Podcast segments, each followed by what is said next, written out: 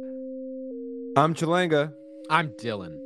and this is the C and D NBA show. We are recording on a Wednesday night after a Timberwolves loss to the Toronto Raptors.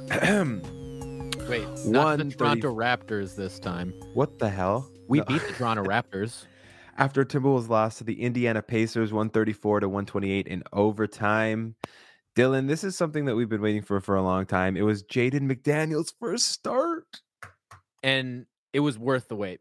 Um, he had a good game. He had 11 points, three blocks, four rebounds, three of six from three point land. He hit some non corner threes today, which was beautiful to see. Offensively, he's got a lot of work to do. He, he's got no game inside of the three point arc. No touch. He has absolutely no touch anything within 20 feet. Yep. And his dribble is is rough. You know, I I don't know if it's a confidence thing or like he his dribble is just really that bad. I mean, we haven't really seen him try to use his dribble to penetrate it all. So it's really a mystery. Um, he had some nice passes though. You know, I think I think he's got a lot of good instincts and a lot of good skills. He's just still figuring it out. Um, I And for yet- one am Oh. Still, I feel so much more confident with him on the court than Jarred Vanderbilt. And it's not because Jarred Vanderbilt doesn't provide something for you offensively, but the upside that Jarred Vanderbilt provides is similar to Karl's upside. And so it overlaps there, whereas Jaden McDaniels can sit on a different spot of the court and not get in Karl Anthony Towns' way. So that's yeah, you know, I, I think I think offensively, Jaden next to Towns makes a lot more sense, but defensively, he's just a little small to go up against the big guys, especially like uh, against the Pacers if they're playing Sabonis and Turner. And Jarred Vanderbilt is a freak on the glass. He is such a, a gifted rebounder. Well, he's good at getting the crazy rebounds. I don't know if he's like he's not the most fundamental rebounder in the world, but I wouldn't also say that Jarred Vanderbilt is not too small to play against Indiana. I mean, he was getting destroyed by Miles Turner in the paint. He was getting destroyed by Sabonis. And so like is there really anyone on our team that wouldn't get destroyed by the this Pacers front court? Not even Um, no, and like Jaden McDaniels did have a lot of help help side blocks and a lot of recovery, uh, like recovery contests, and so I, I like I totally I I get your point there. I just I appreciate the patience that the Wolves team has shown with uh, bringing Jaden into the fold. You know, um, because he, he's he certainly isn't ready to be like a starting caliber NBA player, but you can start to see like where he will fit and and how he will look as a starter. I mean, Um, he, he's a starting caliber NBA player on the 30th best team in the league. yeah, on the Wolves, that's not saying much. That's a, that's a good point since Jarred Vanderbilt has started most of the games. what did you think of the final play of regula- uh, regulation, putting the ball in Anthony Edwards' hands to take a three pointer? Well, it looked like they were giving Cat the opportunity to make a read, and then he passed the ball off to Anthony, and I'm I'm sure that that was a secondary option. Uh, at face value, if I actually want to win games this year, I don't want the ball in Anthony Edwards' hands, especially if he's 0 for 3 from deep, and he ended up being 3 for 15 from the field overall. So, like, is that the winning play? No. But if that does win you the game, does that instill like a ton of confidence in a young man that we have a lot of stakes in? Of course. And that's what we probably need more of. And we Mhm. need to give Ant those opportunities because he's got to be able to do that eventually. If the Timberwolves ever want to be competitive, Anthony Edwards is either going to have to show out in those ways during the regular season to get his trade value up so that we trade him and get something from it, or he's going to have to lead the Timberwolves because the bottom line is that and we discussed this off pod we have never seen we've seen we've seen one regular season game where Karl Anthony Towns uh, kind of sealed the game by himself on offense, where it was the Kawhi style: "Give me the ball, I'll put up the shots, I'll do everything, I'll get to my spot, and I'll put this shot up." And that was that one game where he was on the right baseline. I don't remember who it was against. It might have been in overtime, but he hit the game winner. And that's the only game winner that I can think of. That was a couple seasons ago now. But with Anthony Edwards, he already has the ability to find his own shot. And we probably need ultimately to put the ball in Anthony Edwards' hands because his ideal form, which is what we want to create, is to be that guy. Right. Well, it's so much easier to get to create your own shot when you can, you know, dribble and and create from the perimeter, which Towns like hasn't hasn't developed to create from the perimeter at, at that level. You know, as much as we want him to be able to, he's not quite that player. Um, and I'm I'm not sure he ever will be that player. And is he clutch? No, I mean he missed like what his last four threes he took. So you know, I, I think that I think the only time crunch that we have as this Wolves team is a time crunch to see what Edwards can actually be. Because if if Towns can look at Anthony Edwards and be like, this guy, I, I could go places with this guy, then there is like a, a, better chance of Karl staying. And whether or not Karl is is this like generational player or not, he is a star who currently plays in Minnesota and that is valuable to Minnesota, you know? Yeah. I mean, I I totally agree. One thing I was thinking about was like, can that work where the best player on the team isn't the player that is scoring in crunch time? And I'm trying to think back at like a all of the best teams in history, and, and maybe that's early Shaq Kobe. Uh, I think the Spurs. The that, Spurs, Tim, Tim Duncan wasn't running through Tim Duncan because it sure seemed like a lot was running through Tim Duncan in the post, which is in yeah. But you think about the the Spurs the Spurs' biggest moments. You think Danny Green, you think Tony Parker. Like it, I think when it came down to like that last shot, it was not usually Tim Duncan. Maybe I'm wrong. I'm I don't know. I I would have to go back and more thoroughly yeah look. I would you know I'd like to more thoroughly analyze 99, 03, and 05 before I said that. You know what I mean? uh huh. That's something. I mean, uh, maybe we should do a, a poda on that. Of like, we should try to find a, a, a, comp, a team comp for this current Wolves collection. Yeah, and... where Karl, where whatever the big is, can be the best player, and mm-hmm. where like Anthony Edwards or or someone else can be the the creator in crunch time. That's interesting.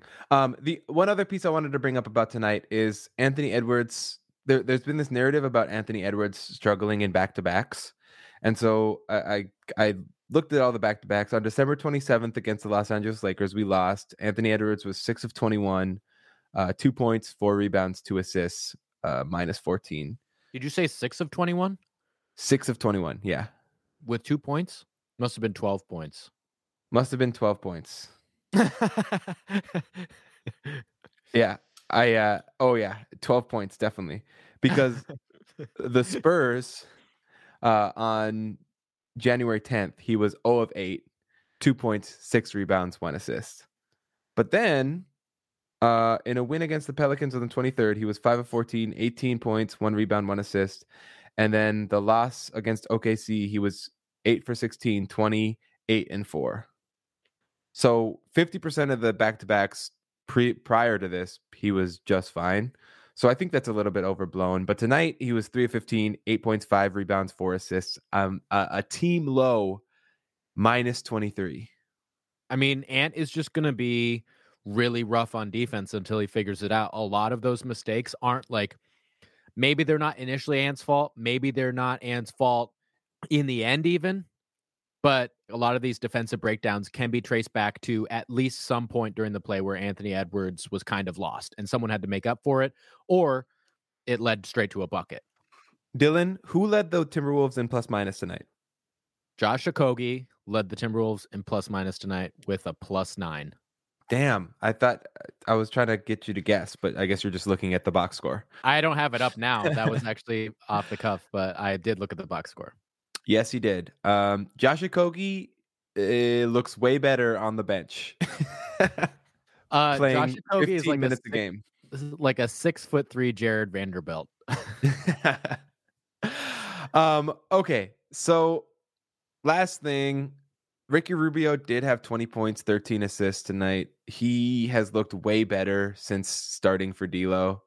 you know, I I think the D'Lo fit was tough, and now that he is the point guard, I think he it's the game is coming a lot easier to him. I, I think he's in better shape than he was at the beginning of the season, and he's back to the Ricky Rubio we know and love, who still struggles offensively and sometimes calls his own number when he should not, but he's not a total dud, and he, it's clear that he does deserve minutes. I think it's kind of getting overblown that this is Ricky Rubio without D'Lo, and this is just how he looks because he's looked terrible without D'Lo before a couple Mhm. times this season.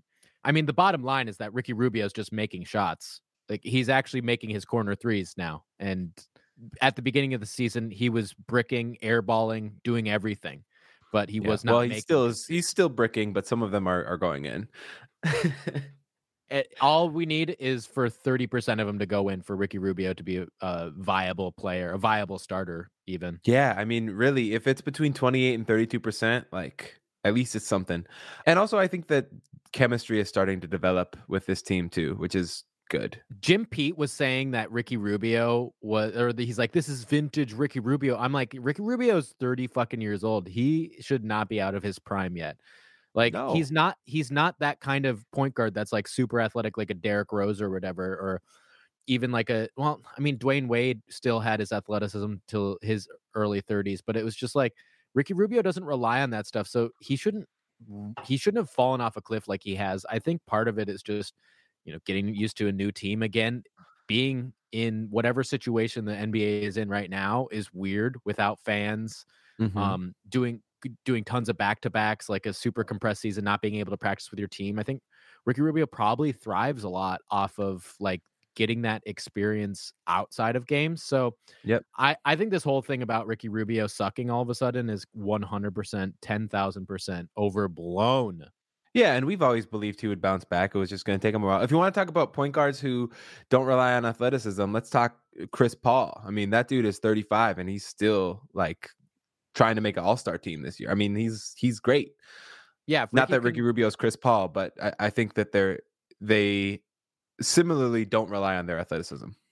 Yeah, and I think if Ricky Rubio can shoot in the early 30 or not in the early 30 in Early 30s. but if he can if he can shoot in the low 30s from 3, then I think he can play till he's 35 just fine and he can contribute to winning for sure. I I'm not worried about that. Yeah, so long as his three point percentage matches his age, I think that is kind of g- going to be the key. it's going to have to bump up with each year that he's around.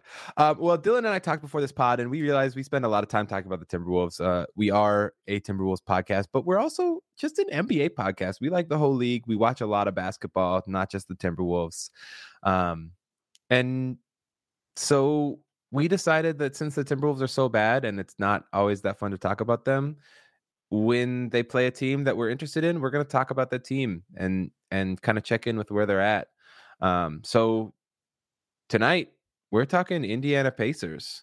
This is a really interesting Pacers team. I mean, like I think so. I, I saw someone tweeted out a picture of the like 20 what 2013 Hawks with Horford and Millsap and Korver and Teague um, and Carroll, and they were like Utah Jazz today. But I think the Pacers are kind of a closer comp to that team because like the Jazz have Donovan Mitchell and Rudy Gobert who are like stars. But the Indiana Pacers have a lot of just like good players, fringe you know. all-star pl- yeah where they could have zero or four all-stars like the hawks Yeah. in 2015 or whatever And like I could I could see this healthy roster with Caris LeVert and TJ Warren in the lineup and and the way that Nate Bjorkgren has them playing, I could see them pushing for the top seed in the East. You know, just like just playing good basketball. um, not that I think that they could ever make a championship with this core. Yeah but that But hawks team was a number one seed at least one year so Yeah, they won 60 games one year, you know. I don't know. I don't know if the the Pacers can do that, but they've I mean, they've got 9 guys who are good. Eventually, it'll be Brogdon, LeVert, Warren, Sabonis and Turner. And then off the bench you got the Holiday Bros, you've got Doug McDermott, you've got Jeremy Lamb who is shooting 50% from 3 this year. And then we're not even getting it. Like TJ McConnell is a solid backup. You've got Goga Bitadze, who I think can be really good. Obviously, he's not there yet. Anyway, this team I would just I would not play Goga with the way that Sabonis and Turner are playing, but oh god, no, he doesn't. Eh, he there's no room for him in the lineup. But I, I'm interested in him. Is what is what I'll say. yeah, I mean he's I guess insurance for them, but I yeah, I love the Indiana Pacers team. They're kind of a defensive version though of that Hawks team because the Hawks relied so much on revolutionizing the three-point game with Kyle Korver. And Well, they could Like- play five out. It was cool. They were like doing five out stuff early on. Right.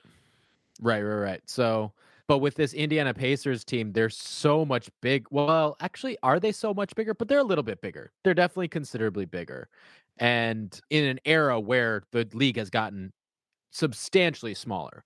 So, uh they're kind of playing like backwards defensive version of what the Hawks were back then, I guess. Well, it's funny because the Hawks were Jeff Teague, who was like six two, uh, maybe, and then everyone else was six eight. Like Kyle Korver, Paul Millsap, DeMarre Carroll, Al Horford are all basically six eight, and so like the team picture is really funny because it's just like a line of dudes, and then Jeff Teague, like, hey, I'm the little guy. Um, so yeah, they, I mean, they were small. I mean, uh, you could call that small ball. Al Horford playing center. Um, Definitely in 2015 that was small ball. Yeah, absolutely. And the Pacers play pretty big ball. Like even playing TJ Warren at the at the three, LeVert at the two, Brogdon at the one. I mean, Brogdon is huge. He's like six five. So it's it's sort of an inverse of of what the the Hawks were doing. But I mean, I don't know. It's interesting. It's interesting. But Dylan and I were like, okay, this team can never make a finals as constituted, but can we make them better and get them closer to a finals appearance? So we we each came up with a trade, and we're gonna see who successfully got them closer to a finals win. Let me go. Let me go first because I got them so much farther away. All right, Dylan, go ahead. But I tried. Good. Okay, so I did a fun little three-way here. The Bulls will be receiving Jeremy Lamb and Caris LeVert. The Cavaliers will be receiving Garrett Temple and Domantas Sabonis, and the Pacers will receive Kevin Love and Zach LaVine. Whoa. So now, what's the what's the Pacers lineup now?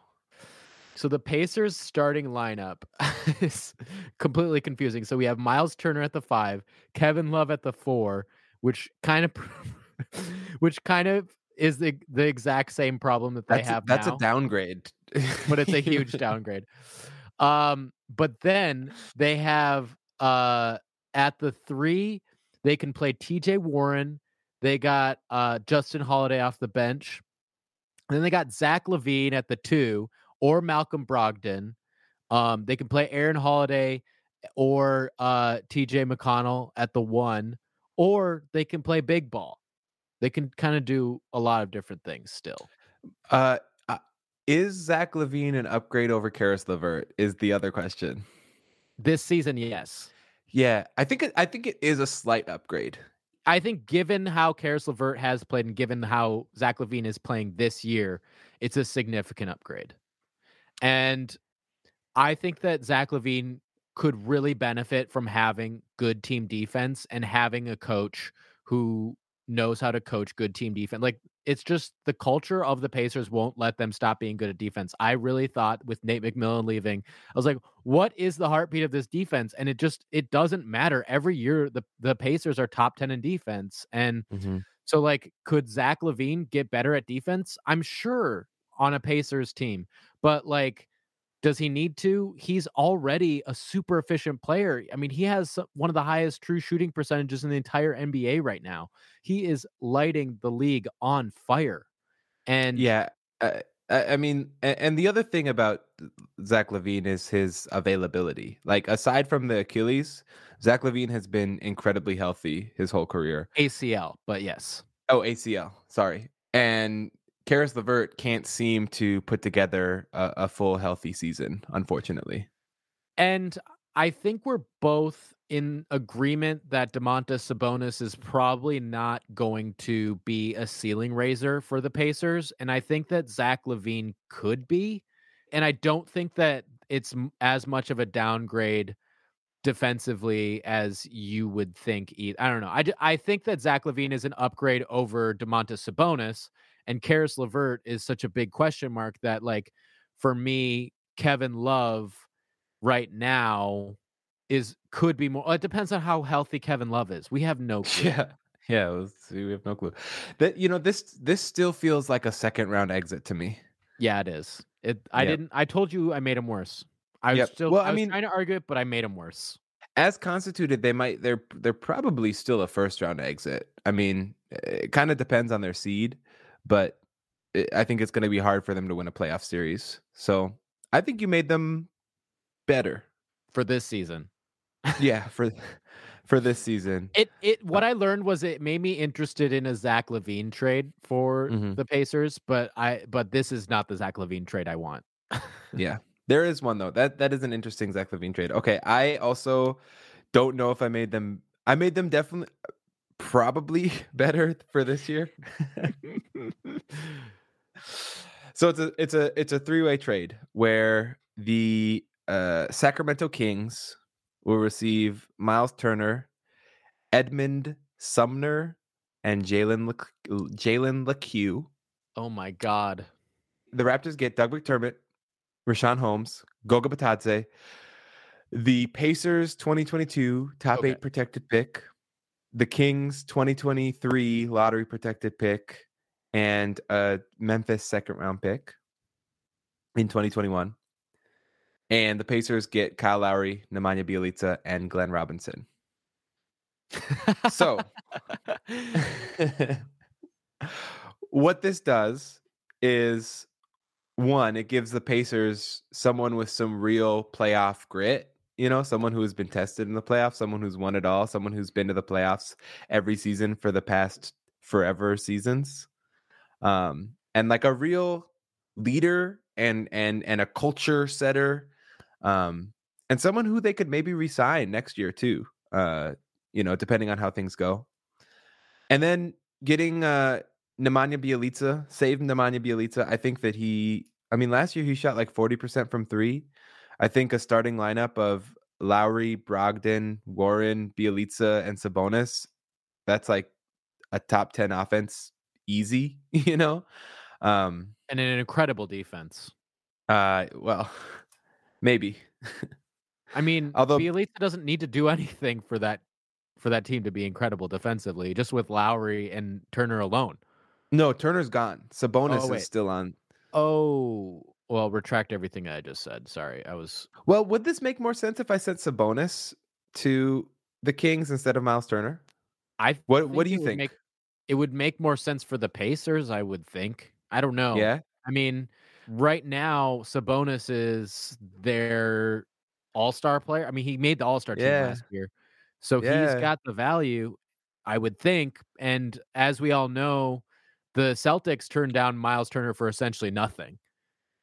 That's and, what I'm saying. So like I, I think that I, I guess if the if the Pacers did trade Sabonis, he could end up at the on the Raptors and the Raptors could not could not take draft picks from the Pacers. I, I, I might have to redo it, but anyway, uh, getting uh, my main point is getting Kyle Lowry to the Pacers because I think that Kyle Lowry is good as shit and he is playoff tested.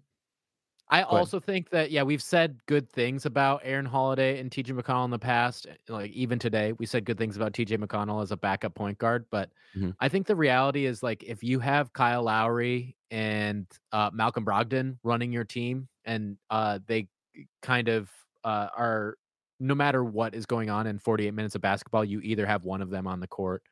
Mm-hmm.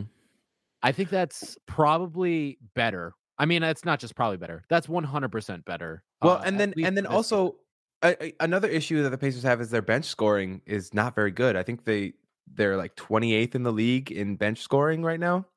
And so adding another guard so that Caris LeVert can come off the bench and be your sixth man, like that, just like I mean, that's we're talking about regular season wins right there, and the, those regular season wins translate to a higher seed, which translates to a higher chance of moving on in the playoffs. So, you know, I, I think that that piece is important, um, and I think I think that I wouldn't be surprised to see them make a trade to get some sort of bench scorer on the team um, before it's all said and done. But so, I mean, Caris is expected to make a full recovery, but I don't think I would expect him to play another game this season. So, yeah, I don't know. I don't think so. Yeah, it just the indefinitely kind of just makes me think that they are going to uh live to tell another day, you know, like just play him next season and uh I don't know, but either way, I feel like I feel like both of our trades were bad. I think it's impossible to make the Pacers better. They just got to live with what they got and hope for the best. I think we had unrealistic expectations trying to get them to the finals, but I think that they can make a, a more marginal trade to get some more bench juice, and, and that can help them be a little bit more competitive this year. Yeah, if they could somehow find a Robert Covington, uh, who's, I mean, I know that that doesn't give them as much juice, like, or that's more of a defensive move, but uh, it, it at least gives them someone to like lock down three and D for them. Um, I don't know, but like that's what I was thinking in terms of they have a lot of contracts in that 10 to 12 million dollar range right now. So they mm-hmm. can find somebody like that, maybe who's on a like a reasonable contract. Maybe it's just a JJ Redick. Maybe that's the trade to make. Yeah, but JJ that, Redick. Lonzo Ball seems available. I mean, if if he joins the starting lineup, and I mean, future thinking, right? If he joins the starting lineup and LeVert still comes off your bench, that could be an option. Yeah, I I think I mean that would be an incredible defensive team with him and Brogdon and Turner. Oh my god. But yeah, I, I anywhere in that 10 to 15 dollar million dollar range I think is probably a, a good place for them to find some kind of upgrade. I think you're right about that. Yeah, so Dylan, you won that exercise. Um How did I win? because you got them two stars. I got them one star. not that Kevin Love Kevin, is a star. Yeah, Kevin Love's not. Kevin Love's not a star. I was trying to. I was trying to get Blake Griffin to the Pacers, but then I was like, "What am I doing?" I'm always trying to get Blake Griffin anywhere else. we don't need another Blake Griffin trade, Shalenga. Troy liked my Blake Griffin trade, though. I couldn't believe it. Um, Thank you, everybody, for listening. This has been the Blake yep. Griffin NBA show. Don't forget to follow us at Blake Griffin NBA Show uh, on Twitter. No, just kidding. CND NBA Show on Twitter Instagram. Send us a email at CNDNBA. We love you all. Shout out to Tim Komatsu. Shout out to all my haters on Instagram. All of our haters. All of I our think... haters. Alex Caruso is better than Andrew Wiggins.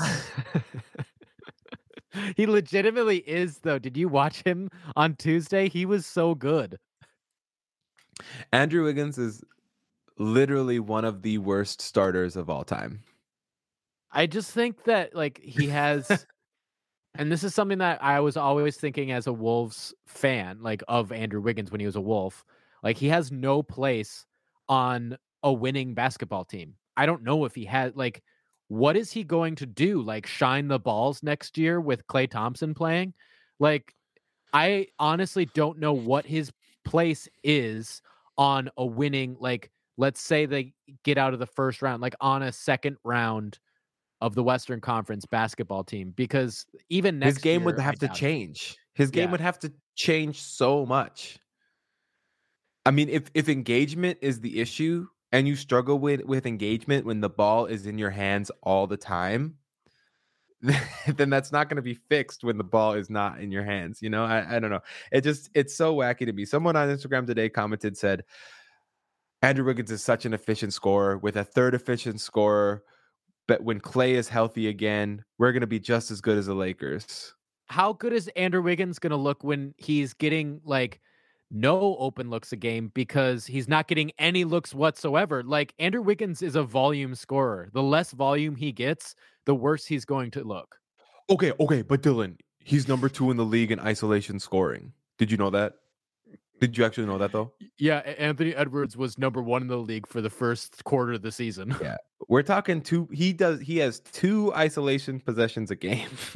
first of all, against benches, one hundred. Never. He would never ever do that in starting minutes with Curry on the floor. Yep. Second of all, he's got a decent foul percentage on the isolations. It's like 16%, but he's shooting 65% from the free throw line. So it's like wasting opportunities. It's just like he, yeah, I, I, I think that the the Warriors fans have seen the sheen that we saw our the first couple years with Andrew Wiggins that got us real excited. That that got us thinking that Zach LaVine was the player to trade instead of Wiggins. I didn't uh, think that. I never thought that. Uh, props to you, man. Props to you. I, I honestly, at the beginning of LaVine's career, I was convinced. I was like, this guy is never going to be better than. He's like a six man at best, which maybe isn't wrong. That's still, good. that's good though, because he's a six yeah, man yeah. of the year. Like that. Like yes, yes, so, yes, yes, yes, My good. I think friend, I, I said Jamal Jamal Crawford was his like the peak. Great. That's awesome for 13th pick overall. Yeah, no, that's it's, it's great. Incredible. And you can have a good, long, well earning career doing that. Mm-hmm. Uh, so I today on on the Twitter, I said on the Twitter, I said that I think Malik Beasley's ceiling is as sixth man of the year of a championship team. Like on a championship team, his ceiling is as a sixth man and my good friend from a uh, uh from childhood from basically birth replied and said that I was doing uh Beasley dirty and that J Mac was the sixth man of the year guy. And and of course Timberwolves fans would think that. But I actually think that that's a really good outcome for Malik Beasley. I would gladly pay uh anyone 13 million dollars to get that type of bench performance that we saw from Malik Beasley tonight. I'm not sure that Malik is going to be able to create off the dribble well enough to win six man of the year because you, you like that's just kind of uh, uh, you, you just have to be able to but i'm not i'm not doubt i'm not you know completely putting that off the table because he's 24 and it's not like his dribble is that terrible he just doesn't have that like dynamic off the dribble scoring or like really the ability to create his own shot that well but if he's shooting 40% from three and that's real, then yeah, I think that six man of the year is, is definitely on the table for him. I mean, that is if Ryan Saunders would ever not start him, but I thought it looked really good tonight. Well, it's it's not going to be Ryan Saunders who's not going to start him. It's going to be when he's on a different team. right, right, right, right. Yeah, a team that's because right now win. he he is the best shooting guard in Timberwolves history. So he is he is not going to the bench. R.I.P. Anthony Peeler. All right. Thank you for listening. Again, CND NBA show on Twitter and Instagram. CNDNBA at gmail.com. Send us an email. We love you all. Bye.